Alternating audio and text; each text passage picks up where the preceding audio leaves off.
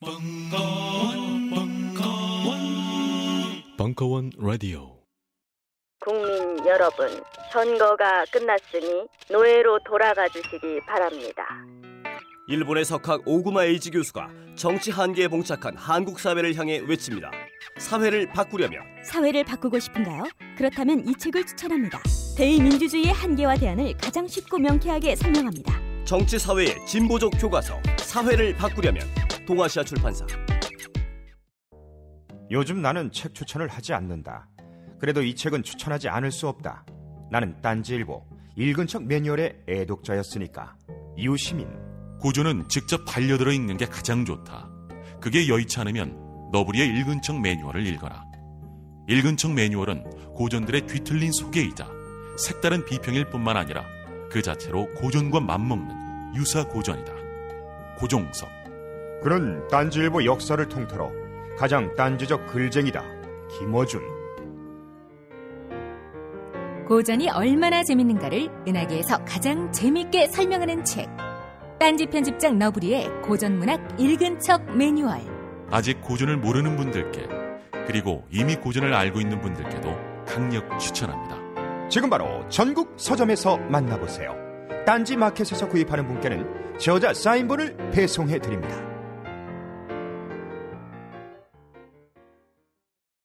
안녕하세요. 딴지 마켓 조립 PC 판매 책임자 이경식입니다. 요즘 딴지에 걸려있는 재산이 때문에 나름 유명이 되었는데요. 직접 용산 매장으로 찾아오시는 분들은 먼저 알아봐 주시고 배달을 갈 때에도 제 얼굴 보고 바로 열어주시더라고요. 요즘 저의 가장 큰 고민이 바로 이겁니다. 저도 사실 용산 용팔이었거든요. 파리를 날리다가도 호구 손님 하나 잡아서 눈탱이 치는 그 맛, 그 짜릿한 맛에 용팔이 짓을 하는 건데 제가 요즘 그걸 못하고 있습니다. 정말 아주 그냥 돌아버리겠다니까요. 그래서 결심했습니다. 이왕 이렇게 된 거 정말 정직하게 장사하자. 아니 정확히는 정직하게 장사할 수밖에 없습니다. 다 알아보시는데 말이죠. 은하계에서 가장 정직하고 가장 AS가 믿을 만한 조립 PC 전문 업체 컴스테이션의 졸라 유명한 이경식이었습니다. 이왕 이렇게 된거 아예 제 휴대폰도 밝혀버리겠습니다. 011-892-5568 전화 주십시오. 제가 직접 받습니다. 감사합니다. 저희 컴스테이션은 조용한 형제들과 함께합니다.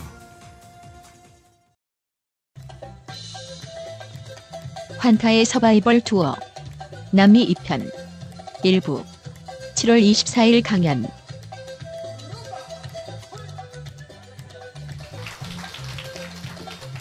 오늘은 이 자리에 오신 분들은 진짜 남미를 가실 분들인 것 같아요.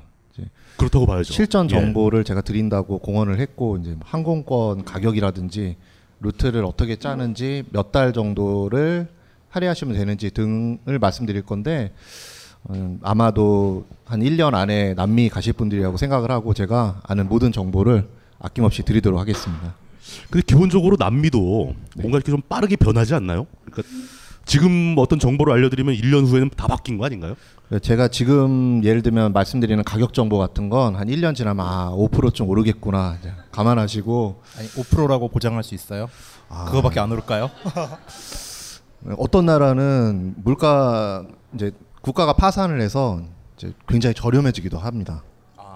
네. 지금 아르헨티나하고 베네수엘라 같은 경우 지금 경제 파탄으로 지금 여기 남미 여행하셨던 분들도 제가 몇 분 아는 분들이 있는데 그때 여행하실 때보다 한 3분의 1 정도 가격으로 아르헨티나 같은 곳에 여행하실 수가 있어요. 지금 3, 분의 1이요? 네. 참 할 말은 아니지만 빨리 망하길 바랄 수도 없고 큰일이네요.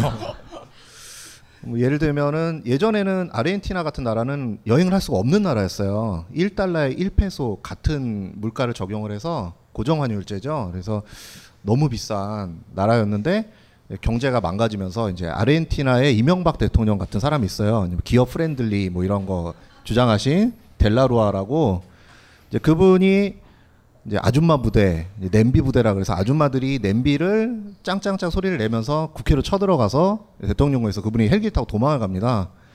그래서 그렇게 비, 무장한 아줌마 때문에 그렇죠. 아니에요. 냄비도 무장입니다.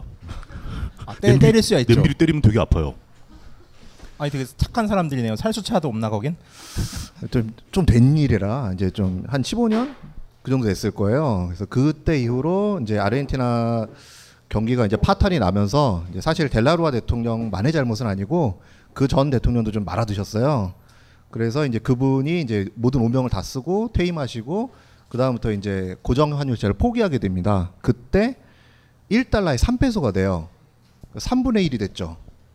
그래서 그 전에는 아르헨티나는 여행을 할 수가 없는 너무 비싼 나라였는데 여행자들이 이제 물가가 3분의 1로 떨어지면서 여행을 할 수 있게 되는.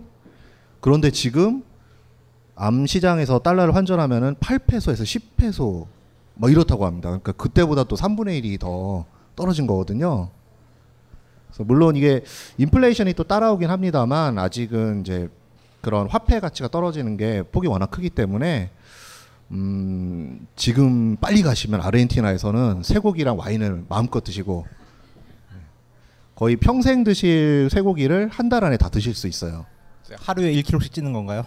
네, 뭐 거의 어 근데 그 경제가 불안정해서 그렇게 환율이 크게 변, 변했다면 네. 그 나라에 있는 도시들의 뭐 치안이 급격하게 불안해진다거나 뭐 이런 것도 따라오지 않을까요? 치안이 많이 불안해졌습니다. 실제로.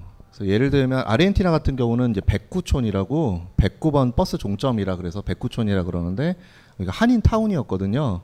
이제 거의 슬럼화가 되어서 뭐 낮에도 이렇게 창살을 해놓고 영업을 하시고 이제 조금 여유가 있으신 분들은 벌써 다른 곳으로 이동을 하셨다. 뭐 이런 얘기도 있고.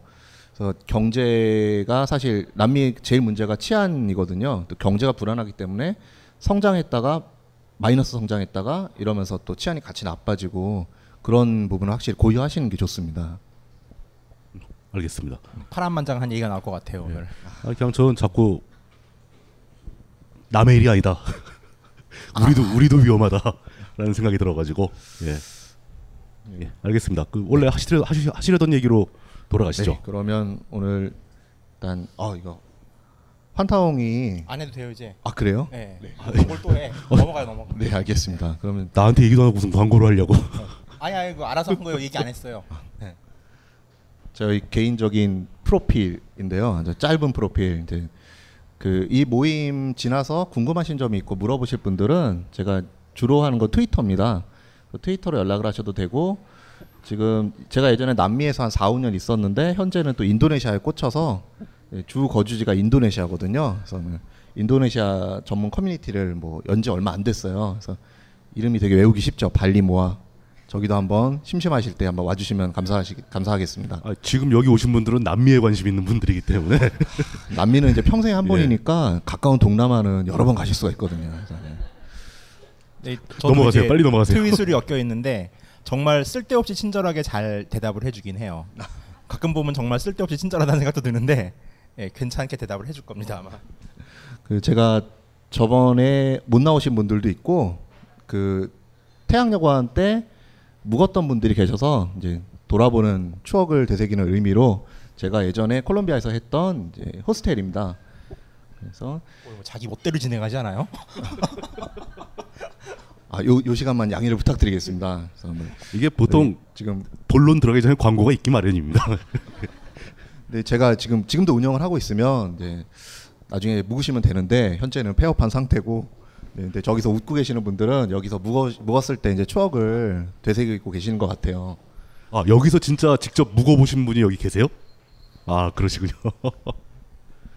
뭐 맨날 이제 술 먹고 같이 이제 커피 마시고 이제 저기 아침에 보면 저희 콜롬비아는 커피 왕국이죠. 그래서 커피가 어느 호텔이나 호스텔 가도 무제한 무료입니다.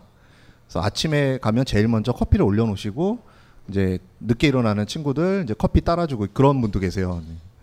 그래서 저희 때 저도 참 아쉬운데 한 3년 반 하니까 이제 힘도 들고 그래서 이제 그 부모님을 못 빼는 게 제일 힘들더라고요. 3년 반 동안 그래서 이제 남미 생활을 이제 정리를 하고 지금은 인도네시아에 있는데요. 그때 뭐 부엌도 두 개해서 이제 음식을 많이 해 드시잖아요. 배낭 여행자들이 그리고 또 물도 사 드시기 때문에 정수기도 설치를 하고 제가 그러고 여행을 다녔기 때문에 그 심정을 잘 알거든요. 스페인어 교습도 하고 그런데 지금은 없다는 거. 그래서 이제 누군가 또 좋은 인연이 있으면 이제 남미 가시면 또 호스텔 같은 거 하고 싶어 하시는 분들이 많이 계세요. 또 콜롬비아 좋으시면 지금 현재 콜롬비아는 공석이니까 페루나 아르헨티나 이런 데 다 한인 숙소들이 있거든요. 또 좋은 인연이 있으면 이런 좋은 한국인들이 모이는 자리를 누군가 해주셨으면 하는 바람도 있습니다. 아니, 누구 엿을 먹이려고. 그, 또 그렇죠. 이제 또 숙소가 되게 힘들죠. 네. 그래서 제가 지난번에 말씀드린 대로 이번에는 이제 실전 정보인데요. 그 일단 여기 계시는 분들이 남미에 대해서 어떻게 생각하시는지 저는 궁금해요. 제일 보고 싶어 하시는 게 무엇일까? 한번 한번 여쭤봐도 될까요? 하세요. 아, 제가 내가- 제가 너무 저 혼자 떠들고 있네요. 지금. 잘하고 계십니다. 예. 어, 남미 여행에서 무엇을 기대하는가? 혹시 남미 여행에 대해서 기대하는 것을 이렇게 말씀해 주실 만한 분이 계신가요? 이건 스스로 말 안 해요. 찍어야지. 그렇죠. 예. 아 근데 어느 분을 한번 찍어 보세요, 한번. 어, 제가 찍어야 돼요. 예, 예. 한 명씩 하죠. 예. 아, 한세 분 정도 들어볼까요? 한번 들어보시죠. 네, 그러면 예. 이제 제일 앞자리 계신 분부터 크게 말씀해 주셔야 됩니다. 마이크가 없어서. 갖다 드릴까요?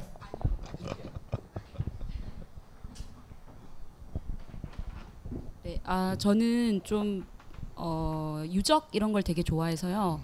네, 그런 쪽으로 페루는 갔다 왔는데 나머지가 아래쪽으로 네. 어, 가보고 싶어요.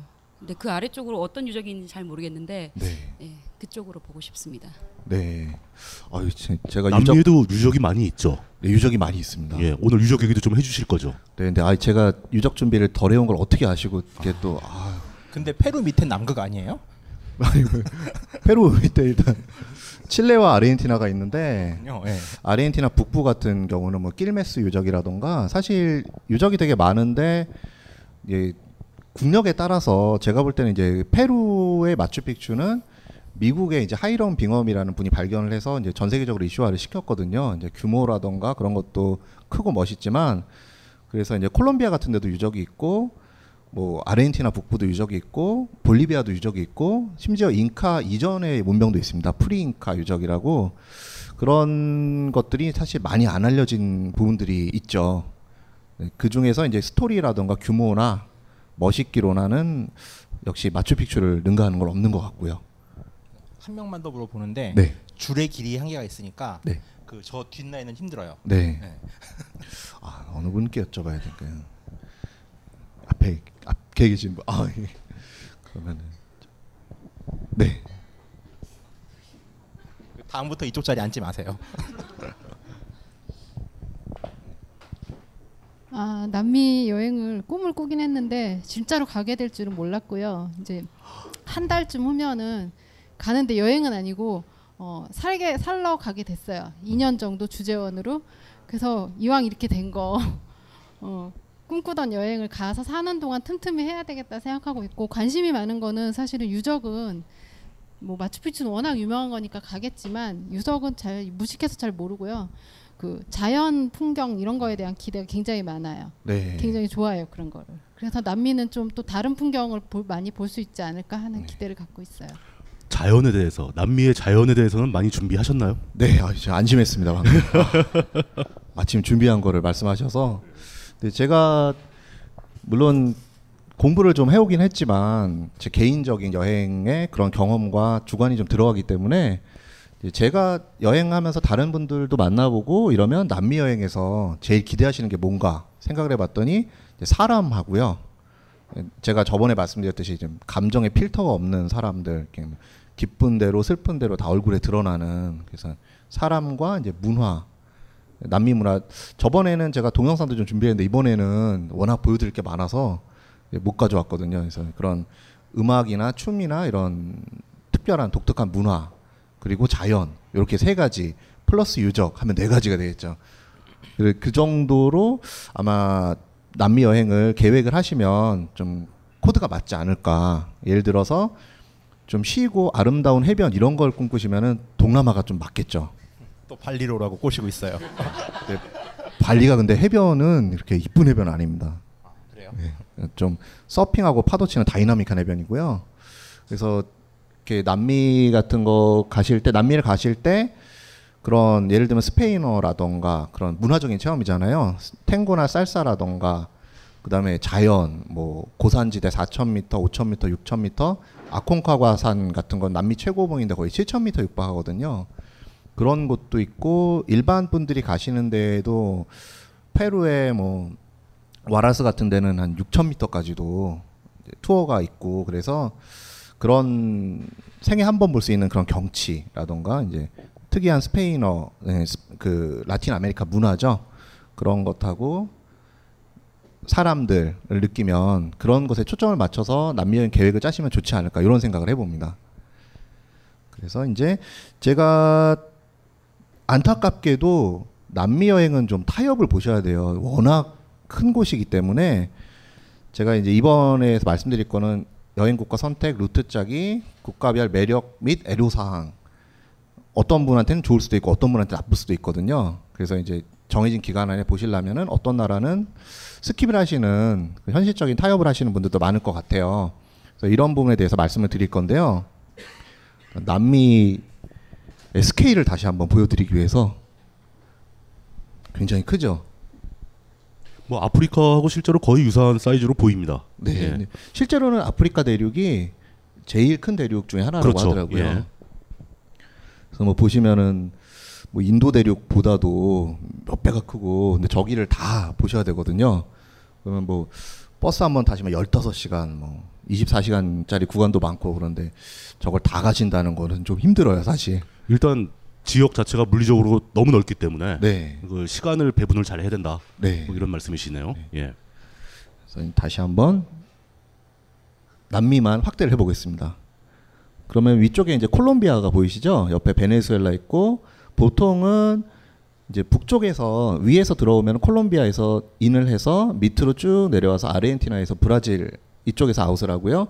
반대로는 브라질에서 in을 해서 위로 올라가서 콜롬비아까지. 하지만 사실 콜롬비아가 많이 알려진 곳은 아닙니다.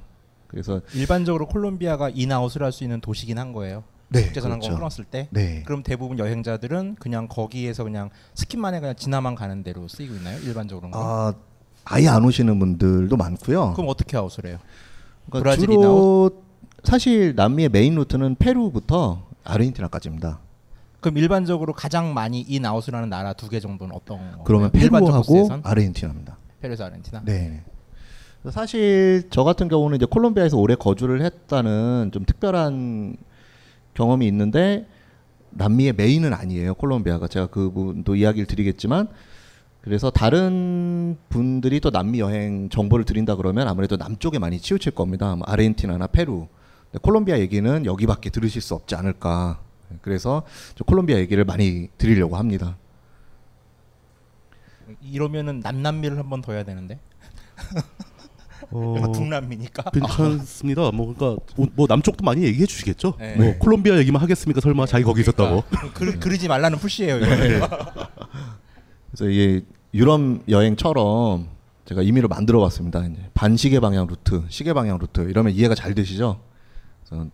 유럽처럼 콜롬비아에서 인을 해서 보통 베네수엘라가 지금 굉장히 위험한 상태예요. 이제 폭동도 나고 있고 그래서 도시 하나가 불에 다 탔는데 이제 제가 어, 멋지다. 거기를 그 도시를 가봤었거든요. 발렌시아 도시 하나가 불에 탔다고요? 네. 아니 왜 왜 탔어요? 예. 뭐 내루가 있나? 아. 서민들의 이제 폭동이 일어나서 네. 네, 못 살겠다 뭐 이런 식이죠. 그래서 문제가 이제 원래 베네수엘라인도 많이 하시거든요. 하시는데 이제 그 비행기표를 구입할 수가 없는 그 외국에서 들어가고 나가는 걸 살 수가 있는데 베네수엘라 안에서 비행기표를 구입할 수가 없습니다. 그러면 뭐 들어가면 못 나오는 거예요? 그죠. 육로로 갔다 육로로 나와야죠. 아 땅으로? 네. 어. 그래서 이제 현실적으로는 콜롬비아에서 in을 하셔서 베네수엘라 갔다가 다시 돌아오시는 이거는 서바이벌 투어가 아니라 dead or alive야. 아니 도시가 불에 탄다는데 불에 탈 각오를 하고 들어갔다 나오라는 얘기예요 지금. 그 이게 참 뭐 화형 투어? 이게 참 어려운 부분이죠. 근데 그 베네수엘라의 남미 세계적인 랜드마크들이 몇 개가 있거든요. 아 놓칠 수 없는 게 있다. 예, 그래서 이거를 위험을 감수하고 가시는 게 맞는지는 이제 각자 이제 판단하셔야 될 것 같은데. 나보다 더하다 진짜. 와. 아, 서바이벌 투어에 아주 잘 어울리는 것이기 때문에 그, 저- 좀더 자세히 말씀해 주시기 바랍니다. 예. 개인적으로는 솔직히 그렇게까지 감수하면서 무서운데 가실 필요가 있나 이제 싶기는 하고요. 이제 높이가 1km에 육박하는 엔젤 폭포가 있고 폭포요. 네. 폭포가 높이가 1km라고요? 네. 1000m? 네. 그래서 그거를 이제 세계 최대 높이의 폭포인데 그걸 보시려고 경비행기를 타고 트레킹을 하고 폭포를 보고 오는 거죠. 비행기를 타고 가서 네. 트레킹을 하면서 본다. 돈도 많이 들겠네요. 돈도 많이 들죠. 뭐 지금 환율이 절단 났다고 해도 한 300불 정도 드는 걸로 제가 알고 있어요. 한 3박 4일 정도에 이제 그 엔젤 폭포? 네, 엔젤 예, 폭포. 볼거리 하나, 있고. 볼거리 하나. 네. 예. 네, 그거가 이제 되게 유명한 예. 폭포고 그다음에 테푸이산이라고 이제 영어로는 tabletop mountain이라고 그러는데 그 산이 이렇게 깎아놓은 것처럼 평평하게 이렇게 생긴 산이 있습니다. 그 산에서 이제 아더 코난 도일 작가가 저 위에 새로운 세상 우리가 모르는 세상이 있지 않을까 저기에 공룡이 살고 있을 거야. 그 잃어버린 세계. 네, 잃어버린 세계의 영감을 얻은 곳이 그 테푸이산입니다. 아 그게 베네수엘라에 있어요? 네, 베네수엘라에 아. 있습니다. 그래서 이제 그거를 또 두 개를 같이 보실 수가 없습니다. 워낙 넓은 곳이라. 뭐 그것만 해도 한 불에 탈 걱정도 해야 되는데 그걸 같이 볼 수 없다. 뭐한 돈- 3박 돈이 많이 4일씩 든다. 네, 두 번 정도 보셔야 뭐 테프이산은 일주일 이상 트레킹을 하기도 하고요. 뭐 그 위에 이제 카리브해도 있고 뭐 그런 그나마 그나마 그런 폭포라든가 산이라든가 이런 관광지는 좀 안전하겠죠? 불탈 염려는 없겠죠? 네, 근데 이제 거기까지 가는 길이 문제죠. 아 가는 길이 문제다. 네. 아, 그래서 비행기를 타야 되는 거예요? 아, 그 경비행기는 이제 관문 도시에서 그쪽 정글까지 날아가서 이제 거기서 이제 또 트레킹으로 요즘은 민항기도 격추되는 시대라 아마 이제 국내선이니까 뭐 그런 거는 괜찮을 거고요. 사실 이 베네수엘라 같은 경우 경찰의 부패가 굉장히 심하거든요. 그래서 지금 보시면 제가 이제 들어가는 루트 나오는 루트 대략 이렇게 찍어 놓긴 했는데 심한 경우에는 경찰 검문 세 번, 어떤 경우는 일곱 번. 근데 그때마다 다 돈을 요구합니다. 이거 역시. 역시 또 남의 일이 아니네요. 예. 근데 이게 막 되게 유치하게 해요. 그래서 뭐 이렇게 너는 출입국 카드가 없다. 돈 달라는 사인을 막 내는 거예요. 네. 그래서 막 이렇게 너 출입국 카드가 없잖아. 그래서 아니 나 그런 거 받은 적도 없는데 그랬더니 아 땡고 셋 그러는데 아이 목이 마르네 이런 얘기거든요. 그래서 그 제가 이제 안 줄라 그랬어요. 화가 나서 했더니 옆에 이제 이태리 친구가 얼마면 돼라고 하니까 아뭐 5불 막 10불 이래서 이제 5불씩 줬어요. 그때 바로 통과하면서 그래도 간이 크네요. 옛날에 처음 인도 여행할 때는 제가 볼펜으로 출국 카드를 쓰고 있는데 이렇게 말하는 거예요. 야 그거 나 주면 안 돼? 뭘 뭘? 볼펜. 볼펜을 네. 역시 인도의 스케일은 작죠. 아, 볼펜이 하나는- 굉장히 좋아 보였나 보죠. 네. 아니 모남이었어요. 뭐 그런 거부터 시작해가지고 뭐 택시를 타고 가는데 택시 앞을 딱 가로막고 앞에서 이거 왔다 갔다 하기도 하고 경찰이요? 네 정복을 입고? 정복을 입고요. 음. 그럼 이제 기사가 이제 돈을 줘야지 보내준다. 그래서 네. 난안 주겠다. 이- 안 줘. 씨. 그랬더니 그러면 저 기사 얼굴을 벌써 팔렸기 때문에 끝까지 쫓아가서 돈을 요구할 것이다. 그래서 그때도 어쩔 수 없이 한 5불 주고 오기도 아니 그러면 하고. 기사랑 손님이랑 반땅해야 되는 거 아니에요? 그걸 왜 손님이 다 부담을? 나 같은 딜을 쳤을 것 같은데 그 상황에서. 지금 이 베네수엘라가 상식적으로 안 되는 게 많아요. 이제 경찰이 요거는 좀 약관데 조금 더 심한 케이스는 이제 경찰이 비정상적이에요. 내가 나를 그, 봐도. 그렇죠, 하여간, 그렇죠. 예. 그 심한 경우는 경찰이 여행자를 잡아서 이제 신문을 합니다. 그래서 경찰서 뭐- 잡아가서 네, 뭐 어디 으슥한 데나 이렇게 데려가서 예. 그럼 필리핀에서 벌어진 일이죠. 아, 필리핀도 그렇습니까? 주로 뭐 납치도 하고 경찰이. 경찰이? 예. 아, 근데 베네수엘라랑 맞먹네요. 아 지금 지금 우리 그 여행 가지 말라는 방송하는 거 아니거든요. 아, 적당히 합시다. 적당히. 컴퓨터 공학과를 졸업하고 IT 업체에 취직한 장 씨. 늘 컴퓨터 앞에 앉아만 있다 보니 허리가 좋지 않아 병원을 찾았다. 아, 원래 그 VDT가 있었는데 이번에 척추 추간판 탈출증으로 진행된 거거든요. 보시면 원래 12흉추에서 제 5요추까지 C 커브가 그려져야 되는데 무슨 소리인지 하나도 모르겠죠. 척추에 관심이 없었는데 막상 알아보려니 뭐부터 해야 될지도 모르겠고. 우리는 장 씨에게 도서 알고 싶은 척추의 모든 것을 소개해 주었습니다. 이야 이거 재밌는데요? 아 척추가 이렇게 중요했구나. 이제 작은 습관부터 고쳐야겠네. 누구나 한 권쯤은 읽어야 할 척추 건강책. 그 중에서도 가장 쉽고 재미있는 책. 알고 싶은 척추의 모든 것. 지금 허리를 고치세요. 인터넷 서점과 전국 주요 서점으로 가보자.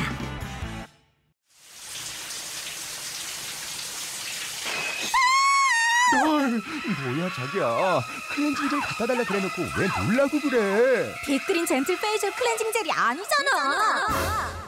피부에 약산성 보호막을 만들어주는 빅그린 젠틀 페이셜 클렌징 젤로 이제 당신의 얼굴도 촉촉하게 보호해주세요. 빅그린 워싱 오일과 시스크럽까지 함께 쓰시면 더욱 좋습니다. 미안해 자기야. 딴지 마켓에서 얼른 주문하고 올게. 우리는 생각했습니다. 실외는 가까운 곳에 있다고. 우리가 파는 것은 음료 몇 잔일지 모르지만 거기에 담겨 있는 것이 정직함이라면 세상은 보다 건강해질 것입니다. 그래서 아낌없이 담았습니다. 평산네이처, 아로니아 친, 친, 친. 지금 딴지마켓에서 구입하십시오. 잠시만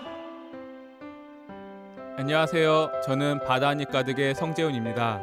보통 오뎅, 맛살, 핫바 등 다양한 이름의 어묵을 간식으로 때로는 반찬으로 많이 드시는데요. 그게 대부분 밀가루로 만들어졌고 기름에 튀기기 때문에 칼로리가 높아지더라고요. 그래서 저희는 어육 함량이 높으면서 기름에 튀기지도 않는 맛과 건강을 생각한 그런 어묵 한번 만들어 보고 싶었습니다. 그런데 이렇게 만들다 보니 팔아도 남는 게 없더라고요. 여러분, 저희가 정직하게 만든 어묵을 딴지 마켓에서 계속 판매할 수 있게 많은 관심 부탁드립니다. 정성을 담아 쪄서 만든 어묵 가마복고 여러분의 관심이 필요한 정직한 먹거리입니다.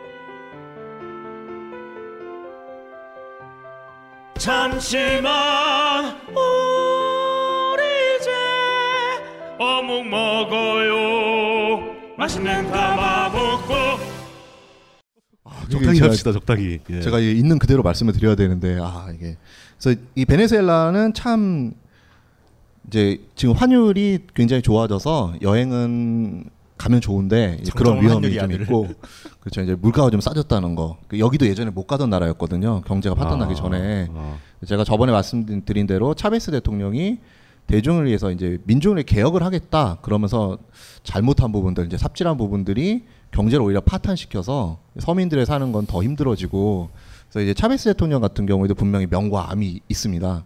그래서 이제 베네수엘라 같은 경우 이제 이쯤 해야 되겠습니다. 안 그러면 못 가실 것 같아요 남미를. 어, 그럼 이제 베네수엘라에서 수엘라에서 가볼 만한 곳은 아까 그 두 곳.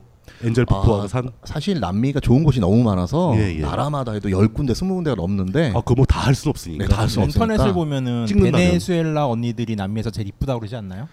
아, 장모님의 나라라고 흔히 하잖아요 거기도. 제가 이제 또 이거 실 실상을 알려드려야 되나요? 네 좋죠. 아 베네수엘라가 사실 미인 학교로 유명한 나라인데요. 그래서 이제 머리 끝부터 발끝까지 싹 성형을 하고 걸음걸이, 말투 교정, 매너 이런 것까지 해서 이제 환골 탈태가 돼서 나오는 거죠. 이제 들어갔다 SM이. SM인 거기 또 있군요. 베네수엘라에도. 그래서 이제 이분들이 이제 미인 학교 출신들이 미, 미스 유니버스, 미스 월드를 휩쓸고 이렇지만 사실 자연적인 미인은 제가 볼 때 콜롬비아에 더 많지 않나.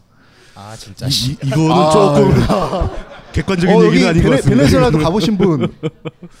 그래서 제가 이제 베네수엘라에 이제 치치리 비치라는 해변에서 일주일 있었어요. 거기가 이제 카라카스에서 3시간 걸리는 곳인데 이제 비키니를 일주일을 봤잖아요. 근데 아 이게 좀 어, 제가 생각했던 거는 좀 다르더라고요. 아 생각보다 좀 못하다고요? 네, 좀 못하더라고요. 뭐 이쁜 언니들은 럭셔리 해변에 있는 거 아니에요? 너무 싼 해변에 가서 그런 거고.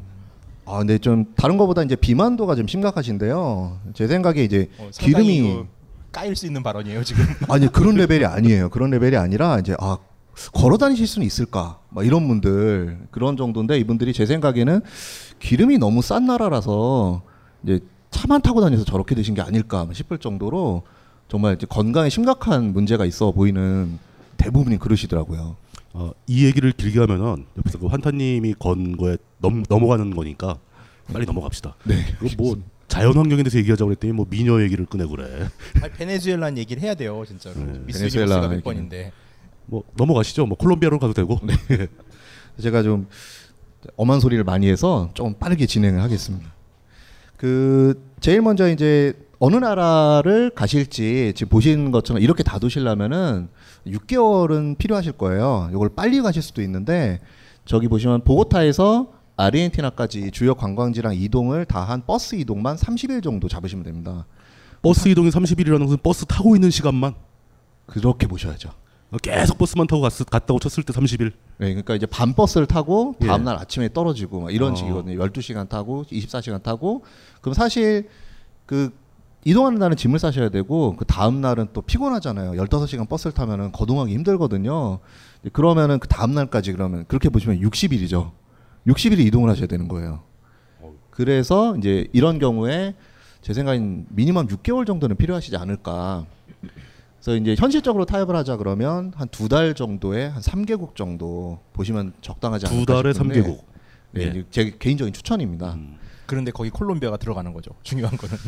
아, 콜롬비아를 넣으려면 이제 콜롬비아, 페루, 볼리비아, 그 북남미, 그 다음에 칠레, 아르헨티나, 브라질에서 남, 남미 이렇게 해서 두 번 정도 가시면 그래도 좀 덜 힘들지 않으실까 싶은데 보통 많이 가시는 건 페루에서 페루, 볼리비아, 칠레, 아르헨티나까지 해서 두 달에 많이 하시는데요.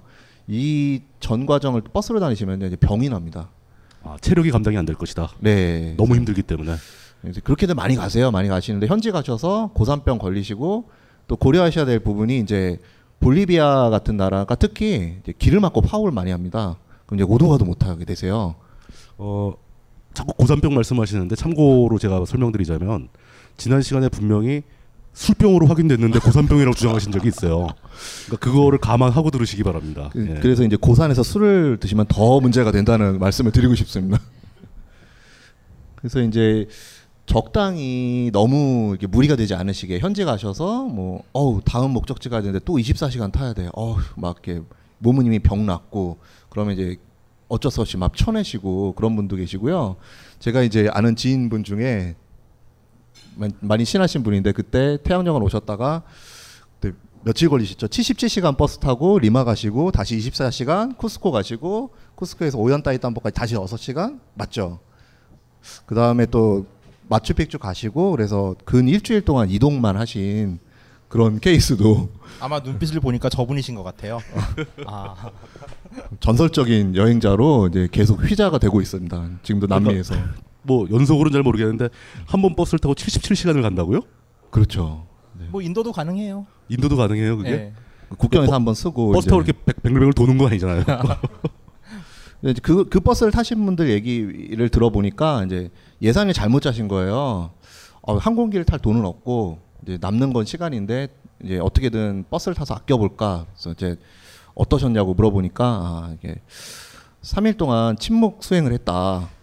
77시간 동안 한 마디도 하지 않았다. 버스 안에 앉아서, 앉아서. 예, 뭐 말이 안 통하니까요. 그럼 말이 늘 것 같은데 적극적인 성격이면. 네, 그런 분도 있었고요. 한 분은 이제 버스 안에 모든 사람과 가족이 되었다.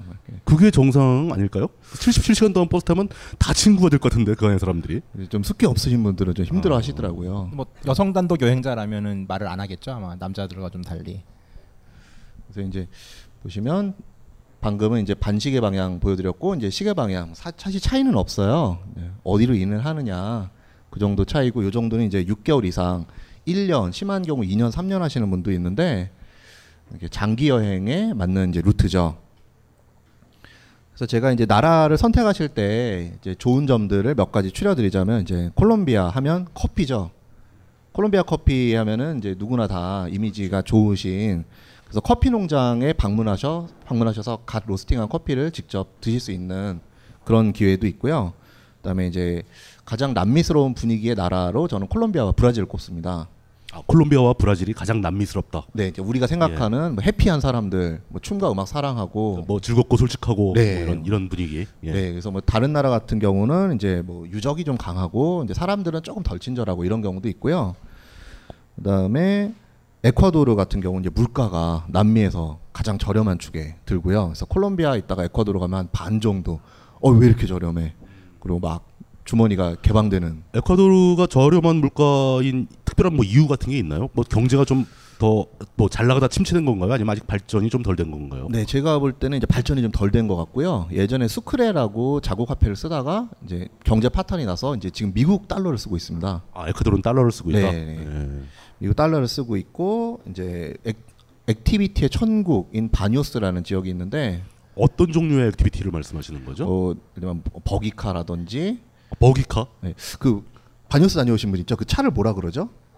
buggy car 맞나요? 그 저 이렇게 막 파이프를 이렇게 얼기설기 만들어 바퀴 크고 네. 그뭐 산에 막 뛰어다니면서 타는 차. 네.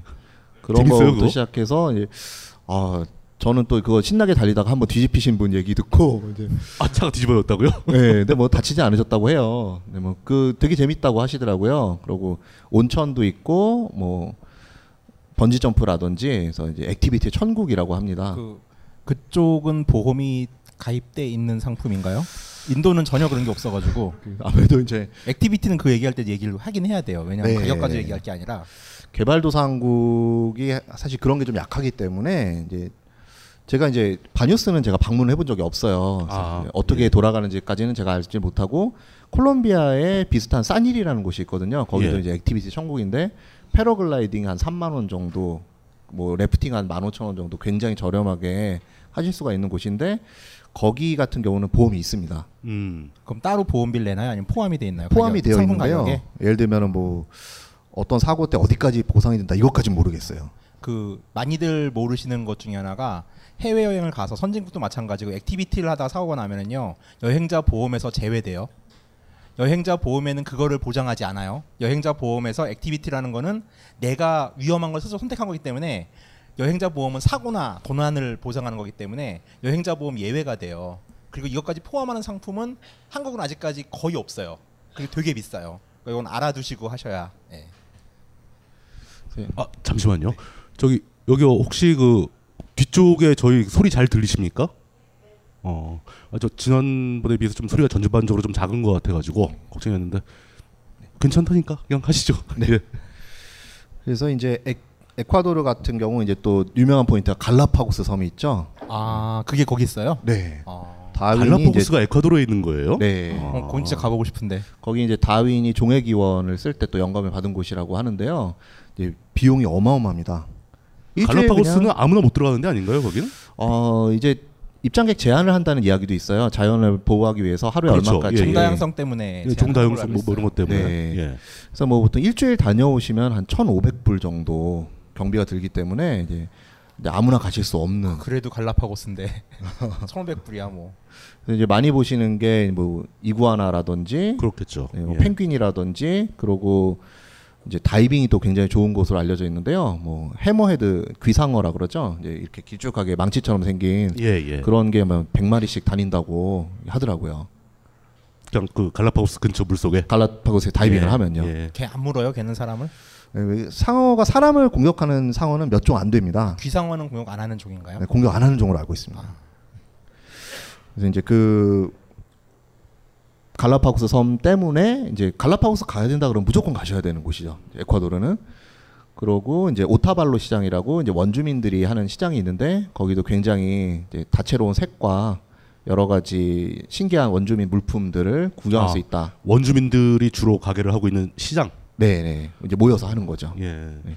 그래서 에콰도르도 이제 그런 곳들이 이제 흥미롭고요. 이제 페루 하면은 사실 마추픽추 못 들어보신 분은 없을 거예요. 마추픽추를 더불어서 나스카 라인 이제 그 나스카가 그거죠. 이렇게 하늘에서 내려다 보면 네. 보이는 그 그림 있는. 네, 실제로 걸어가서 보실 수도 있습니다. 네. 걸어가서 보실 수도 있는데 일찍이 70년대 게임 제비우스에 나오죠. 네. 나스카. 나이 인증을 여기서 하고 저는 있습니다. 제비우스라 같은 게임 잘 모르겠어요. 나이가 어려서. 그래 서 이제 그 나스카 라인 같은 경우도 이제 경비행기를 타고 보실 수가 있는데 아, 그게 이제 상품으로 있겠죠. 비행기 타고 한 바퀴 쭉 돌아주는 게. 그래서 예. 이제 그 경비행기를 그 가격에 이제 탈 수 있는 것만으로도 가치가 있다. 어, 얼마인데요? 제가 지금 최신 정보를 모르겠는데 한 7, 80불 정도 하는 걸로 음. 맞죠. 100불. 네, 현재 가격은 100불 정도 한다고 100불 합니다. 잡고 한 몇 시간 정도 태워주나요? 30분 가겠죠 뭐. 한 1시간? 한 시간? 40분 정도. 뭐 한 바퀴 돌아보기엔 충분한 시간이네요. 예. 네. 그래서 이제 그 나스카 라인도 있고 이제 와카치나 사막이라는 곳에서 이제 샌드보딩을 하는데요. 버기카도 타고 이제 모래 위에서 이제 보드를 타는 거죠. 서핑하듯이. 아 모래 언덕에서. 네. 예. 그런데 이제 그 와카치나의 사막이 이제 우리가 보는 그림 같은 오아시스 사막 한 가운데 딱 물 있고 호텔들 있고 이제 인공이라는 이야기는 있는데 아주 그림같이 아름답다고들 합니다. 아, 그 사막에 그런 진짜 우리가 오아시스라고 하면 떠올리는 그런 오아시스가 진짜 네, 딱 있다고. 그런 그림 같은 오아시스. 어. 그래서 이제 그런 와카치나도 많이 가시고요. 그다음에 뭐 콘도를 볼 수 있는 뭐 그런 계곡도 있고 콘 콘도를 볼 수 있다는 건그 새, 새. 새. 네. 대머리 대머리 독수리. 네. 근데 사실 콘돌은 볼수 있는 포인트가 여러 군데가 있어요. 그렇겠죠. 그래서 예. 이제 남미에서 굳이 콘돌을 보러 이제 페루에서 한 번 더 가실 필요는 없을 것 같고요. 그다음에 이제 어 여기 저 페루에 그 저것도 있지 않습니까? 티티카카 호수. 네, 네, 티티카카 호수 예. 항행이 가능한 호수 중에서 세계에서 제일 높다라고 아. 하죠. 3,800m 정도 될 겁니다. 3,800m 고도에 네. 그, 그렇게 큰 호수가 있다. 네. 예. 근데 거의 이제 끝이 안 보이는 이게 바다인지 호수인지 구별이 안 될 정도인데 이제 그 페루 쪽이 있고 볼리비아 쪽이 있어요. 걸쳐 있군요, 두 나라에. 네. 그래서 이제 예. 또 페루 쪽은 좀 굉장히 상업적이다. 이제 섬에 이제 갈대섬이 있는데 거기 원주민들이 계시거든요. 이제 그분들이 이제 출퇴근을 하신다. 뭐 그런 얘기가 있어요. 이제 뭐 원주민 복장을 다 그렇죠, 입고. 뭐, 예. 그럼 퇴근 저 출근을 딱 하면 저 원주민 옷으로 갈아입고. 네, 그리고 손은 들고 예. 막 인사하고 그, 왜그 중국의 내몽골과도 예. 몽골 사람이라고 파오에서 있는 분들이 있는데 대부분 도시에서 이렇게 그냥 양복 입고 살다가 출근을 해요. 출근해서 몽골 옷을 입고 심지어 이분들은 한족이에요. 몽골족도 아니야. 몽골 말 못해요. 한족인 건 좀 심했네요. 그 종족은 최소한 맞춰줘야 되지 않을까 싶은데. 거의 뭐 예. 강제 이주를 많이 해가지고서 요새 한족인 거 전체 많아서. 그렇군요. 예. 그래서 이제 그 조금 더 덜 상업적인 곳을 좋아하시는 분들은 이제 볼리비아 쪽에서 티티카카 호수를 보시는 걸 추천을 드리고요. 아, 그러니까 그 페루가 원래 관광 사업이 굉장히 발전을 하다 보니까 네. 똑같은 자원을 놓고도 페루 쪽은 훨씬 더 상업적으로 발전해 버렸다. 네, 네. 그러니까 볼리비아 쪽에서 가보는 게 오히려 있는 그대로 볼 수 있을 것이다. 네. 그렇군요. 예. 그리고 이제 페루에 또 이제 와라스라고 한 6,000m까지 올라갈 수 있는 트레킹의 성지 같은 곳이 있어요. 거기도 이제 높이에 따라서 고산병이 좀 심하긴 하지만 네, 진짜 그그 얘기를 한번 좀 자세하게 해보죠. 네. 그러니까 그런 그 해발 6,000m쯤 가면 그냥 누구나 다 고산병이 오나요? 80%? 제가 90%? 90% 오지 않을까 싶습니다. 6,000m면 90%가 온다. 네. 어. 근데 그 6,000m 고도의 트레킹 코스가 있으면 거기서 트레킹을 할 수 있는 사람은 누군 거예요? 글쎄요. 뭐 근데 참- 일단 우리가 생각하는 것처럼 짐을 들고 가는 게 아니라 짐을 들어주는 사람이 있어요. 그런 코 트레킹 맨몸으로. 예, 예. 그러니까 이제 쌍지팽이만 들고 가는 거죠. 자기 몸만 커버하면 되는 거니까. 그러니까 의외로 이제 또 되는 거예요. 그게. 아, 그 고산병이 와도 한, 한 이- 하루 이틀 있으면 좀 적응이 되고 그러나요? 그래서 적응기가 필요한데요. 아닌 사람도 있어요. 그 제가 말씀드렸듯이 뭐 술 먹고 이제 컨디션이 안 좋다 그러면 이제 걷잡을 수 없이 점점 더 나빠질 수도 있고 보통은 이제 조금씩 높은 곳으로 이제 2,000m 올라갔다가 3,000m, 4,000m에서 며칠 있으면서 그 고도에 적응을 하는 게 이제 정석이고요. 그래서 보통 베이스 캠프가 되는 그런 도시들은 고도가 좀 있습니다. 3,000m라던가 거기서 1, 2박을 하고 몸을 적응시킨 다음에 더 높은 곳으로 올라가고요. 그 고산병 증상이 확 왔다 그러면 가장 그 괴로운 증상이 뭐예요? 숨이 안 쉬어지나? 네, 숨이 안 쉬어집니다. 황상민의 집단 상담소의 핵심. WPI 자, WPI가 뭐냐? 어, 그 좋은 질문이에요. 훌륭해요. 이 WPI는 언제 개발하신 겁니까? 어, 개발된 게 한 10년 넘었네요. 그의 10여 년에 걸친 인간 심리 탐구와 실제 적용을 통해 개발해낸 성격 및 life 진단 tool. Who am I? 나는 누구인가? 9월 19일 26일 금요일. 시즌 4. 연애와 조직. 이슈별 집중 탐색. 놀라워요. 자세한 사항은 홈페이지 참조.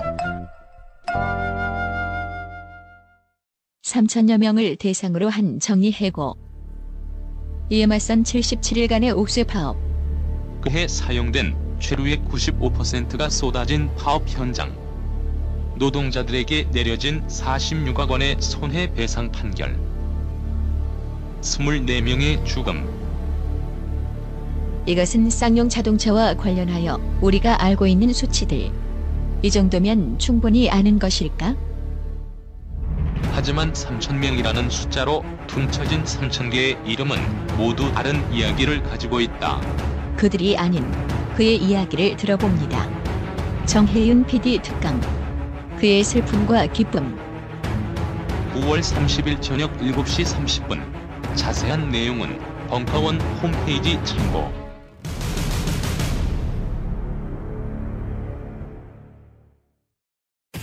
각종 사회 비리에 처절한 똥침을 날려온 딴지일보가 마켓을 열었습니다.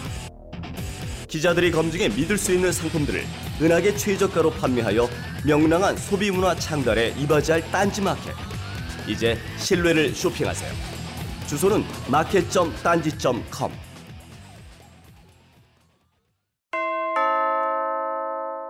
벙커원 멤버십 1주년 도래. 갱신 시 처음 가격 그대로. 만료일 확인하여 너도 나도 자산 증진. 지금 바로 벙커원 홈페이지에서 확인해 보세요. 예, 숨이 안 쉬어집니다. 실제로? 네. 이렇게 이런 식으로 이제 숨이 굉장히 가빠지고요. 가슴이 답답하고 심장이 조여드는 느낌이 들고 걷기가 힘들고요.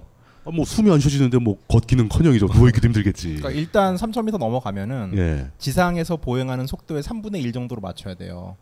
아, 이게 살금살금 걸어야 네, 된다. 아주 천천히 걸어야 예. 되고 어, 심지어 그러니까 제가 옛날에 티베트 라싸에 처음 갔을 때 이제 그때 고산을 이제 많이 겪어오지 않습니다. 라싸에 좀 오래 있었는데 예. 정말로 그저 이제 지금 같이 산 아, 마녀님이랑 예, 예. 집사람이랑 이렇게 얼굴을 마주보고 숨을 쉬는데 숨이 안 쉬어져요. 야 돌아누워 돌아누워 이래가지고 서로 돌아누워야 될 정도. 로 그러니까 산소가 서로 마주보고서 이렇게 와봐요 이렇게, 이렇게 쉬면은 그러니까 이 정도만 닿아도 산소가 없는 게 느껴져요. 아, 그 얼굴 사이에 산소가 소비, 소비돼 버려가지고 네, 숨이 안 쉬어진다. 그러니까 처음에 고산병은 정말로 아, 요즘 같은 경우는 과거에는 Diamox라고 하는 이뇨제를 많이 먹었어요. 사실 고산병이라는 게 혈액순환을 빨리 해가지고 산소를 빨리 돌리면 그나마 개선되는 거거든요. 근데 요즘은 다이나막스를 안 먹고 비아그라를 먹어요. 비아그라도 혈관의 속도를 빨리 돌게 해가지고서 다른 작용을 하는 거지만은 고산병에도 되게 좋거든요. 그 고산병 약은 실제적으로 아직까지 나온 약은 없어요. 그러니까 이제 고산을 가실 때는 모두 비아그라를 처방받으셔가지고서 아니면은 뭐 짝퉁인 88정 뭐 이런 것도 있는데 저 저는 참 신기한 게 그 저 환타님은 무슨 얘기를 해도 저쪽으로 끌고 가는 경향이 있어요. 아니 그 시- 실제 정보예요 고산병에서 아니 뭐, 맞죠? 뭐 아니라는 건 아니고 그- 예. 그런 것 같긴 합니다. 그리고 병원 가서 비아그라라고 말하면 되게 부끄럽잖아요. 말하기 되게 창피하거든요. 그러면은 실데나필 계열 약을 주세요라고 하면은 뭔가 좀 있어 보이고 원래 성분 얘기를 이름을 예, 음, 우선 있어 보여요, 되게. 이렇게 의사가 존경하는 눈빛으로 저를 바라보는 게 느껴져요. 넘어가시죠. 네. 그래서 이제 고산병 같은 경우는 보통 현지인들은 이제 코카차를 이제 마시고요. 그러면 혈액순환이 좀 잘 되고 좀 몸이 좀 편안해지고요. 예전에는 코카 잎을 씹었었어요. 아, 코카 잎을 직접 씹는다. 네, 이렇게 질겅질겅 씹고 원주민들 그랬는데 그거를 고농축한 게 코카인입니다. 그러니까요. 그리고 원래 그 성분이 거기서 나온 거잖아요. 예, 그래서 그거를 백인들이 이제 원주민들이 대량의 코카밭을 갖고 있다 이런 걸 알고 원주민들 학살하기도 하고 음. 네, 그런 식으로 이제 아- 그런 아픈 과거가 있죠. 그러면은 코카인을 이렇게 하면은 고산병이 나아져요, 진짜? 아, 그것까진 모르겠어요. 아마 정신을 못 차리겠죠. 그러니까. 예. 아, 제가 예전에 이거는 이- 내용하고는 좀 상관없는 얘기긴 한데 예, 예. 이스라엘 친구들하고 같이 트레킹을 한 적이 있어요. 네, 콜롬비아에 이제 잃어버린 도시라고 예. 5박 6일짜리 투어인데요. 다섯 명이 있는데 중간에 이제 코카인 그 공장을 견학을 간다고 하는 거예요. 공식 프로그램에 네, 이게 좀 안 좋은 거긴 한데 거기 이제 구경하는 코너가 있습니다. 이제 제조 과정을 보여준다라고 하는데요. 어. 아, 실제 그 코카인이요? 네, 실제 그러니까 코카인 제조 코스죠, 공정을 이제 보여주는. 거죠. 견학을 빙자한. 네, 저는 이제 그런 기분을 느끼고 이제 예. 안 간다라고 하고 먼저 아, 출발을 했고요. 위험할 것이다. 네, 예. 좀 꺼려져서 이제 이스라엘 친구들 다섯 명이 그쪽을 갔어요. 그래서 저는 이제 아, 이 친구들은 한, 한 두어 시간 늦겠구나라고 생각을 했어요. 예. 근데 막상 도착을 하니까 다음 캠프장한테 똑같이 도착을 한 거예요. 어, 굉장히 빨리 왔네요. 어, 이 사람들이 네. 이제 오는데 이제 아주 해피한 상태, 하하하호 이러면서 이제 굉장히 빠른 템포로 걷고 있더라고요. 그래서 아, 그걸 보고 참 음. 그렇더라고요. 무섭더라고요. 최근에 반기문 총장이 그랬었나? 그 방문했다가 그 원주민들이 그 코카이프로 만든 케이크를 서- 대접을 했는데 그냥 인사만 하고 안 먹었다고 이제 얘기를 하더라고요. 예. 뭐 여러 가지 있습니다. 뭐 아마존 가면은 또 아야와스카라고 원래 원주민들이 재래할 때 쓰던 영적인 그런 싱크로율을 높이고 그런 약인데요. 음. 그 이스라엘 사람들이 약을 좋아하다 보니까 그걸 이제 관광 상품으로 팔고 있습니다. 이스라엘 여행자들이 거의 전 세계 약의 큰 손이죠. 어, 진짜. 네, 네, 그러니까 뭐- 뭐좀 스트레스들이 많나 봐요. 또 군대 제대한 친구들이 많이 오다 보니까 아. 실전 뛴 친구들이잖아요. 음, 그 실전이 지금 우리가 보고 있는 팔레스타인에서 벌어진 일들이고. 그렇죠. 그러니까 정신적 스트레스 때문에 동남아도 어디 가면은 많이 해요, 진짜. 아, 이스라엘 친구들이 약을 많이 찾는다. 예. 좀 조심해야 되겠네요, 그 친구들. 예. 그래서 남미가 이스라엘 사람들이 굉장히 좋아하는 여행지 중에 하나거든요. 그런 게 자유로워서. 네, 이제 와서 이제 또 현지를 좀 물을 버려놓죠 많이. 뭐 이런 이야기는 또 할 기회가 있겠지만은 이스라엘 사람들은 조금 조심하시는 게 좋습니다. 같이 있다면 불쾌할 수도 있고. 아, 실제로 네. 그 비율이 그렇게 높다는 얘기죠. 네, 굉장히 높습니다. 예. 그리고 어떤 분들은 일부러 이스라엘 사람들이 투어를 잘 깎아요. 아, 가격을? 네, 가격을 잘 깎아서 이제 일부러 친하게 해서 나도 껴줘. 니네랑 같이 하면 나도 좀 저렴하게 할 수 있잖아. 막 이런 분들도 있고요. 그 혹시 그 현지 사람들이 이스라엘 사람들한테 잘 깎아주는 게 그런 음성적인 부수입이 많아서 그런 거 아니에요? 그냥 악착 같아요 사람들. 아 원래 악착 같아서 그 사람들이. 그리고 단체로 움직이기도 하고 그래서 이런 얘기도 있어요 여행자들 사이에서는 사실 외국인이 보지 않는 자기네들끼리 보는 탈모드에는 물건 갖는 법이 있을지도 모른다. 근데 그거를 외국인한테만 공개하지 않는다. 뭐 일단 충분히 가능한 일이네요. 예. 이제 또 너무 얘기하면 약간 인종차별 같아서 이제 예, 예. 그 이스라엘 충분히 했어요, 인종차별. 네. 근데 현재 가시면 아마 제가 말씀드린 것보다 좀 몇 배로 더 강하게 느끼실 거예요. 불쾌하실 수도 있고. 그래서 이제 다음에 이제 볼리비아로 넘어가겠습니다. 볼리비아 같은 경우는 이제 우유니 소금 사막 역시 이제 모르시는 분들이 없겠죠. 아 이거 뭐 워낙 유명하니까 네. 이 소금 사막은 예. 그래서 이제 남미에 남미를 가는데 딱 두 개만 보고 오겠다. 그러면 거의 마추픽추와 우유니를 꼽으십니다. 그래서 정말 단기로 가시는 분들은 이제 좀 무리가 되시더라도 한 보름 정도면 마추픽추 우유니를 다 보시고 오지 않을까. 그러면 이제 국내 항공을 좀 추가를 하시기를 제가 권해드리고요. 이 리마에서 들어가는데 리마에서 쿠스코까지 이제 마추픽추 가는 관문 도시까지만 버스로 24시간 정도를 가셔야 됩니다. 그러고 또 고산에 가시고 그러면 이제 또 병이 나죠. 그리고 또 볼리비아 또한 남미에서 물가가 제일 저렴한 그 물가가 저렴하다는 얘기가 나오면 이제 조건반사적으로 아 그 나라도 경제가 망가졌구나. 그렇죠. 이제 예라고 생각이 듭니다. 볼리비아 인구가 한 800만 정도 되는 걸로 알고 있어요. 800만 정도 되는데 다들 꿈이 이제 다른 나라로 가서 좀 좋은 수입을, 좋은 일자리를 찾아보자. 아, 그것도 역시 남의 남의 일이 아니군요. 좀 가슴 아픈 일이 많죠. 예, 예. 그 원주민 비율도 남미에서 제일 높습니다.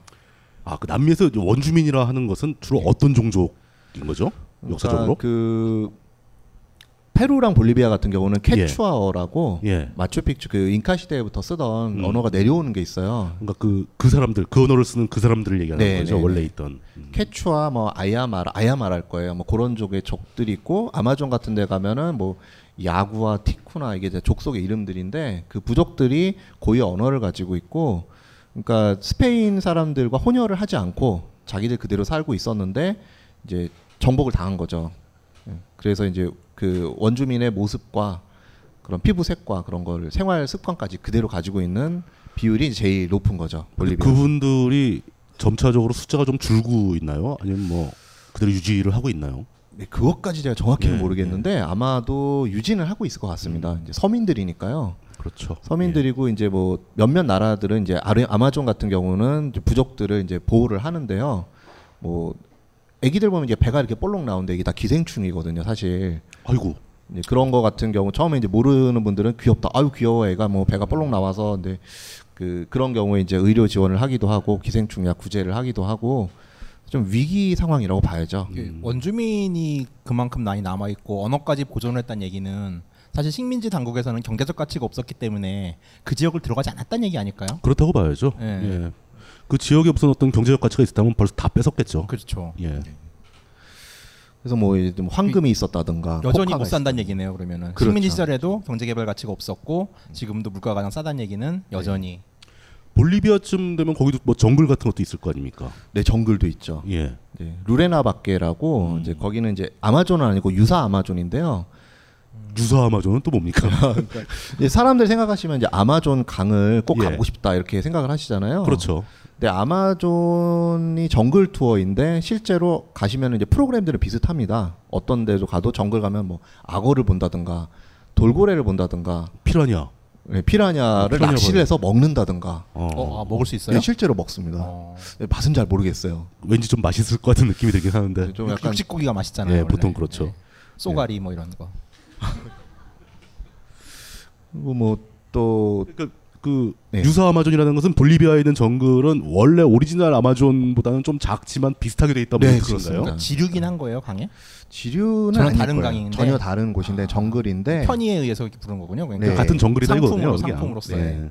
그러니까 이제 아마존 강은 정확히는 브라질과 콜롬비아와 페루, 에콰도르 여기까지 이렇게 흐르는 강인데 그렇군요. 그 지역을 벗어난 곳에선 정글 투어를 할 수가 없으니까 음. 자기네 갖고 있는 정글에서 이제 똑같은 프로그램으로 사실 정글 들어가면 구별이 안 돼요.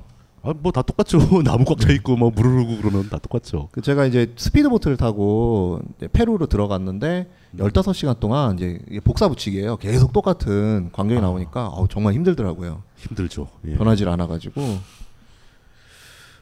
그래서 이제 볼리비아 같은 경우 이제 우유니가 아무래도 제일 좋고요. 그다음에 칠레 가시면 이제 또레스 델 파이네라고 파타고니아 남부 쪽에 이제 세계 국립공원 순위 1위를 했던 그런 산이 있습니다. 일종의 무슨 산- 무슨 산이에요? 산이에요? 또레스 델 파이네라고 그러는데요. 네. 파이네의 탑이라는 뜻이거든요. 파이네 탑. 예, 그네 개의 봉우리가 서 예. 있는데 아 그러니까 그 저 또레스가 타워란 뜻이군요. 네, 맞습니다. 예, 예. 예, 예. 그래서 거기 같은 경우 이제 가이드가 필요 없이 굉장히 잘 돼 있고 안전하고 예, 칠레가 물가가 비싸요. 아 칠레는 조금 잘 사나 보네요. 네, 좀 잘 사는 편이에요. 그래서 그 자기가 직접 장비를 빌려서 직접 텐트를 치고 아 들어가서 막 야영도 하고 네, 야영도 수가 있다. 하고, 예. 그 세계에서 제일 좋은 그 만들어진 공원. 네, 네. 비싼 만큼 치안도 되게 좋다는 얘기네요. 뭐 안전하죠. 안전하고 이제 뭐. 가이드가 없이 갈 수 있는 그런 곳이라고 보시면 아, 되고요. 남미 사진 안 나와요 거기? 궁금하네 갑자기. 어, 사진 저번에 동영상에 있어도 오늘은 없어요. 제가 다음에 또 보여드리겠습니다. 그 남미 전체에서 이렇게 진짜 가이드도 없이 막 돌아다닐 수 있는 안전한 곳이 이렇게 많진 않죠. 어, 예, 치안도 그렇지만 예, 예. 그 산의 구조 자체가 약간 뭐 워낙 이게- 험하기도 하고. 네. 예. 그러니까 뭐 여기 고산이고- 여기 는 여기는 그게 된다. 예, 여기는 뭐 예, 예. 표지판이라던가 뭐 캠프라던가 뭐 의료 시설이라던가 이런 게 굉장히 잘돼 이, 있고 입장료가 되게 비싸다는 얘기네요. 그러면 입장료도 좀 어, 관리를 한다는 얘기는. 네. 대략 어느 정도 비용이 들어갈까요? 아, 글쎄요. 이게 또 제가 갔을 때는 장비만 하루에 5만 원 정도 임대료, 장비 네, 장비 값이. 임대료만 예. 5만 원. 정도. 지금 정도면 한 8만 원에서 10만 원 정도 하지 않을까 싶네요. 그게 하루 단위인가요? 네. 하루에? 하루 장비만 정도. 먹고 자는 거 빼고요. 아, 그렇죠. 텐트랑 텐, 이런 텐트와 것까지? 뭐 침낭 이런 거, 코펠 요 정도 빌리시는 데만 그 정도 돼서 이제 두 명이서 가면은 이제 다 음식 해 먹고 텐트에서 같이 자고 이러면 좀 낫죠. 그래서 이제 그룹으로 많이들 가시죠. 모아서. 이제 룸쉐어가 아니라 텐트 쉐어 하는 사람을 구해 가지고 여행을 하는. 거기는 뭐 텐트 치고 살 저봐 그막 돌아다닐 정도로 기후가 충분히 좋은가요? 아 이제 그쪽이 이제 파타고니아 지방인데요. 예. 칠레랑 아르헨티나 남부 지방인데 우리나라 겨울이 거기는 여름입니다. 그렇죠. 반대겠죠. 남반부니까. 네. 그래서 예. 이제 그때 날씨는 좋은데 예를 들어서 3월 4월 넘어가면 이제 그쪽이 폐쇄를 하죠. 못 들어가게. 추워지기 시작하면 폐쇄한다. 네. 아. 예, 춥고 위험하기 때문에 그렇군요. 여름 예. 시절에 가면은 충분히 야영이 가능한 그 정도고요. 또 칠레 같은 경우도 아주 유명한 데가 있죠. 이스터 섬. 아, 아, 그, 그 이스터 섬. 모아이. 예. 모아이 거석상이 이제 많은 곳인데 이제 사람들이 이제 그런 얘기를 또 많이 하세요. 이제 이스터 섬을 가야 되냐, 갈라파고스를 가야 되냐 고민이다. 이러면 이제 유적을 좋아하면 이스터 섬으로, 자연과 동물을 좋아하면 갈라파고스로. 그렇겠죠. 그럼 뭐 근데 그 실제로 그 모아에 있는 그 석상은 누가 만든 거예요? 외계인이라는 설도 있고 원주민 이라는 설도 있고. 근데 일본 게임은 정말 대단한 게 네. 제비우스의 그 나스카가 나오고 네. 그다음에 사라만다와 글라디우스라는 코나미 게임의 이스터의 모아이가 나쁜 놈으로 나오거든요. 대왕도 개고. 아이. 걔네는 참 나, 대단한 나것 그런 게임? 모른다니까. 아 그래요? 죄송합니다. 어, 근데 진짜 그걸 왜 만들었을까요? 그러게요. 이제 뭐 그, 근데 그게 비율도 되게 이상하고 굉장히 길쭉길쭉하게 만들어 놨잖아요. 네. 그 실제 크기가 얼마나 되는 겁니까, 그게?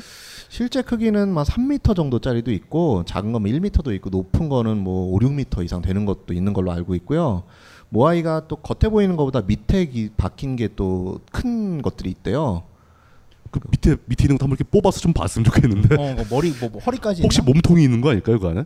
글쎄요, 어떤 아직 신비로운 아직 이유가 밝혀지지 않은 그런 곳인데 또 이스타섬 같은 경우도 예전에는 칠레에서 갔다 오면 비행기표 왕복 800불에서 1000불 정도 됐었거든요. 그래서 이제 예전에 원월드라고 그 세계 일주 항공권이 있잖아요. 네.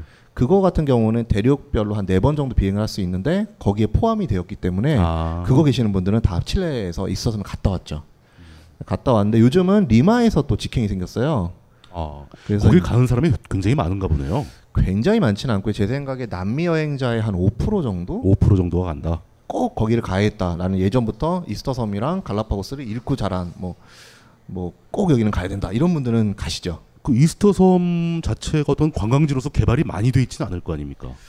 굉장히 개발이 많이 돼 있다고 해요. 많이 돼 있대요. 네. 거기서 막 숙박도 가능한가요? 그렇죠. 이제 비행기 딱 내리면 예. 민박 아저씨들이 이제 세도를 쫙 한다. 줄서 있고. 우리 집에서 먹어라. 막 이러고. 일본 여행자들은 되게 많은 걸로 알고 있어요. 일본에서 많이 가겠죠. 네. 예. 그 이스타섬 모아이를 복원하고 세우고 이럴 때 일본 쪽에 도움을 많이 받았다고 제가 알고 있어요. 아, 일본 그러면서 이제 복원도 일본에서 많이 하고. 네, 네.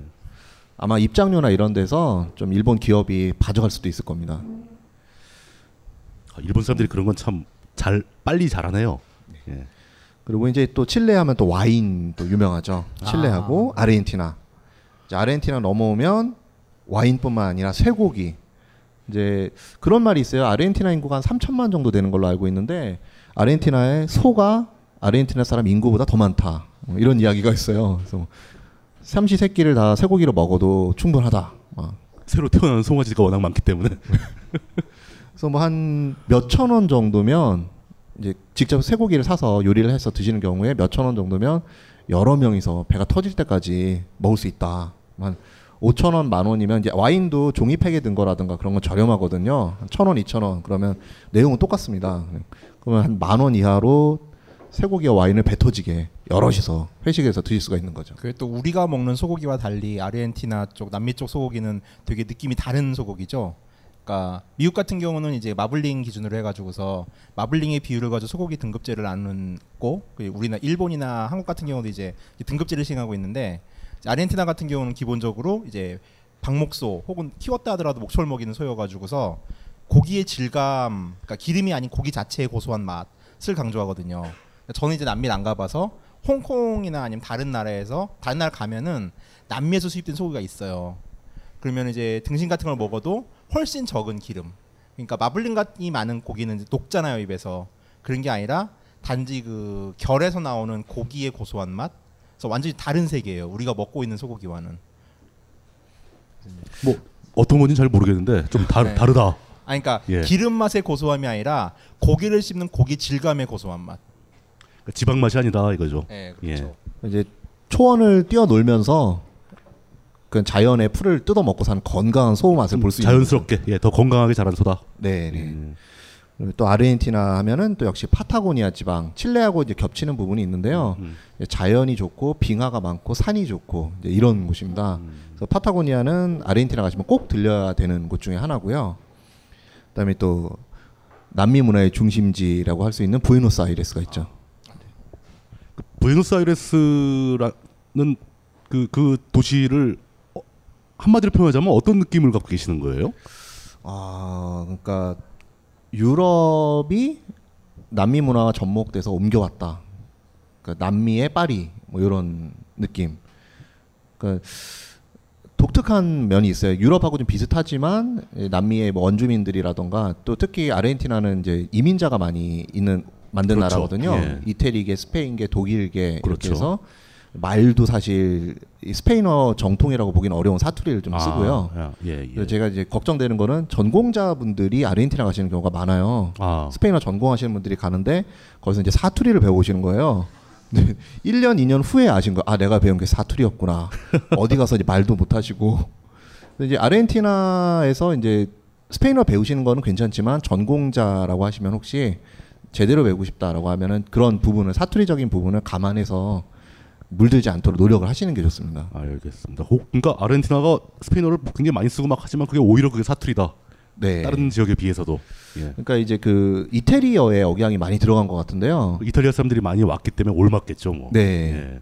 이제 콜롬비아라든지 스페인이라든지 이런 데서 하는 발음하고 많이 틀립니다. 뭐 전공자면 알지 않을까요? 이게 사투리인지 아닌지는 전공을 했는데 가서 아시는 분들이 많더라고요. 이렇게. 모르고 왔다. 근데 이제 그게 좀 전공하시는 분들 입장이라면 예를 들면 영어 전공하시는 분이 필리핀에 가시진 않잖아요. 그렇죠. 그런 거랑 좀 비슷하더라고요. 그래서 이제 그런 부분은 좀 참고를 하시는 게 좋을 것 같다고 생각이 듭니다. 그리고 이제 좀 제가 좀 많이 꿰먹었어요. 시간을 많이 잡아먹어서 이제 다음으로 바로 말씀을 드리자면은 5분 쉬고 하죠. 아, 그럴까요? 30분이니까. 예. 다른 데는 모르겠는데 이거는 넘어가면 안 될 것 같아요. 이거 브라, 브라질 얘기까지만 해주시고 아, 예, 브라질. 어, 얘기까지만 브라질 해주시고. 잠시 쉬었다가 또 이거 다 하고 베네수엘라는 했으니까. 예, 예. 예, 브라질 하면은 무엇보다 카니발이죠. 리오 카니발 세계 최고 규모의 카니발이고 가장 화려하고 그 1년에 한 번씩 하는 거죠. 네, 1년에 한 번씩 하는데 이제 사순절이라고 부활절 40일 전에 시작을 합니다. 그럼 부활절 올 때까지 40일 동안 카니발을 합니까? 아니죠. 이제 그 어. 원래 원래 부활절 기간까지는 원래는 금식이라던가 자제하는 그렇죠. 예, 예, 그런 예. 기간이라 그 전에 신나게 놀자 이런 거죠. 아 사순절 오기 직전에 네. 굶기, 굶기 전에 놀자. 약간 예. 그런 거고요. 그럼 뭐 축제 기간은 뭐 한 며칠 되는 건가요? 네, 한 3일, 뭐 3일 4일. 정도? 근데 이게 예. 약간 그 사전 단계도 있고 리허설도 있고 후속도 음. 있고 그래서 한 일주일에서 보름 뭐 이렇게 보시면 될 것 같고요. 예. 그 이건 카톨릭 쪽의 행사입니다. 그래서 그렇죠. 개신교 있는 예. 국가들은 거의 안 하고 이제 음. 카톨릭을 믿는 구교 쪽의 국가에서는 이그 남미 사실 어느 지역을 가도 카니발이 있어요. 음. 네, 리오가 가장 크고 화려하고 그 모든 남미에 있는 거의 대부분의 국가는 카니발을 다 하는데 리오 카니발이 제일 화려해서 제일 유명하다. 네 그렇습니다. 그럼 거기에 관광객들도 그 시즌에 맞춰가지고 많이 갈 거 아닙니까? 그거 보러. 굉장히 많이 가죠. 그래서 이제 이 리오 같은 경우는 이제 숙박을 구하기가 굉장히 힘들고요. 뭐 3층 dormitory, 3층짜리 dormitory 이제 보통 우리 2층을 알고 있잖아요. 3층 dormitory인데 뭐 한 50불, 60불. 그마저도 자리가 없어서 심한 경우 노숙을 하시는 분도 있고 네, 이제 브라질이 굉장히 좀 위험하기 때문에 네, 그런 사실 카니발이라는 게 그냥 퍼레이드인 거 아니에요. 거리 막아놓고서 사람들 막 지나다니는. 그죠? 근데 이제 그 브라질 같은 경우 리오 같은 경우는 이제 공연장이 있고요. 거기 가는데 등급별로 티켓 가격이 좀 다르고요. 공연장? 네. 그러니까 그 공연장에서 뭐 아주 막 춤추고 막 그런 스타디움이죠, 관- 스타디움. 관객들이 쭉 아, 앉아서 스테이지가? 구경하고 막 이런 게 아. 있다 이거 그런 거죠. 행진도 하는 구간이 있고 이제 마지막에 공연장에서 또 돌고 이러는데 거기 이제 예를 들면은 표를 못 구했다. 그래서 길에서 같이 본다. 이건 굉장히 위험한 일이에요. 표를 못 구한 브라질 사람들이 거기서 같이 보다가 이제 도난을 당하실 수도 있고 사실 브라질 리오 카니발 할때 사람들이 좀 죽습니다. 그러니까 이게 네, 중단 얘기는 저도 좀 들어봤는데 대략 네. 몇 명쯤이나 죽습니까?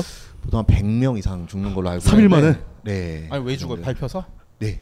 아, 밟혀서 진짜? 인파로 어. 깔려서 죽기도 하고 사고죠, 사고. 밀려 술을 죽기도 먹고 하고. 예. 싸움은 나는데 싸우다가 죽기도 뭐 하고. 이게 그 카니발이니까 뭐뭐 그래 잘한다 잘한다 이렇게 부추기다가 뭐 그렇게 사고가 나기도 하고 음. 교통 사고가 나기도 하고 그래서 이제 리오 카니발에 좀 사실 모르시는 그런 부분인데 리오가 위험하거나 너무 상업적이고 화려하다 그게 싫다 그런 분들은 이제 살바도르로 많이 가시고요 좀 이제 외곽인데 이제 거기보다도 더 조용한 데 찬다 그러면 어디든 사순절에는 어떤 작은 시골 마을에서도 남미 어디든 카니발을 합니다. 이제 이쁜 언니는 리오에 제일 많을 거 아니에요. 네, 뭐 결, 결국 또저 얘기로. 아니 아니 그게 아니라 대부분 카니발의 이미지라는 것들이 그런 거잖아요. 일반적으로 우리에게 알려진 게 음. 그리고 그거를 보기 위해서 가는 사람이 분명히 있단 말이에요. 저는 아니지만 예, 믿어드리겠습니다. 네. 예. 그 카니발을 대비해서 1년 동안 각지에서 이제 경연을 하고요. 그렇죠. 예. 그런 경우에서 이제 페스티벌처럼 이제 콘테스트에서 우승한 팀만 나오는 경우도 있고요. 그러면 뭐 누가 더 화려하고 누가 더 섹시하고 누가 코스튬이 더 이쁘고 이런 아마 환타님이 가셔도 만족하시지 않을까. 저는 그러한 삶을 살아오지 않았어요. 믿어드리겠습니다. 알겠습니다. 그럼 지금 일단 이제 그, 그 남미에 있는 각 나라별로 그 우리가 챙겨서 볼 만한 그 중요한 것들을 서머리에서 들려주신 거잖아요. 네. 그리고 이 대목에서 한 5분 정도 휴식했다가 그 다음 이야기로 이어지도록 하겠습니다. 어, 5분만 쉬겠습니다.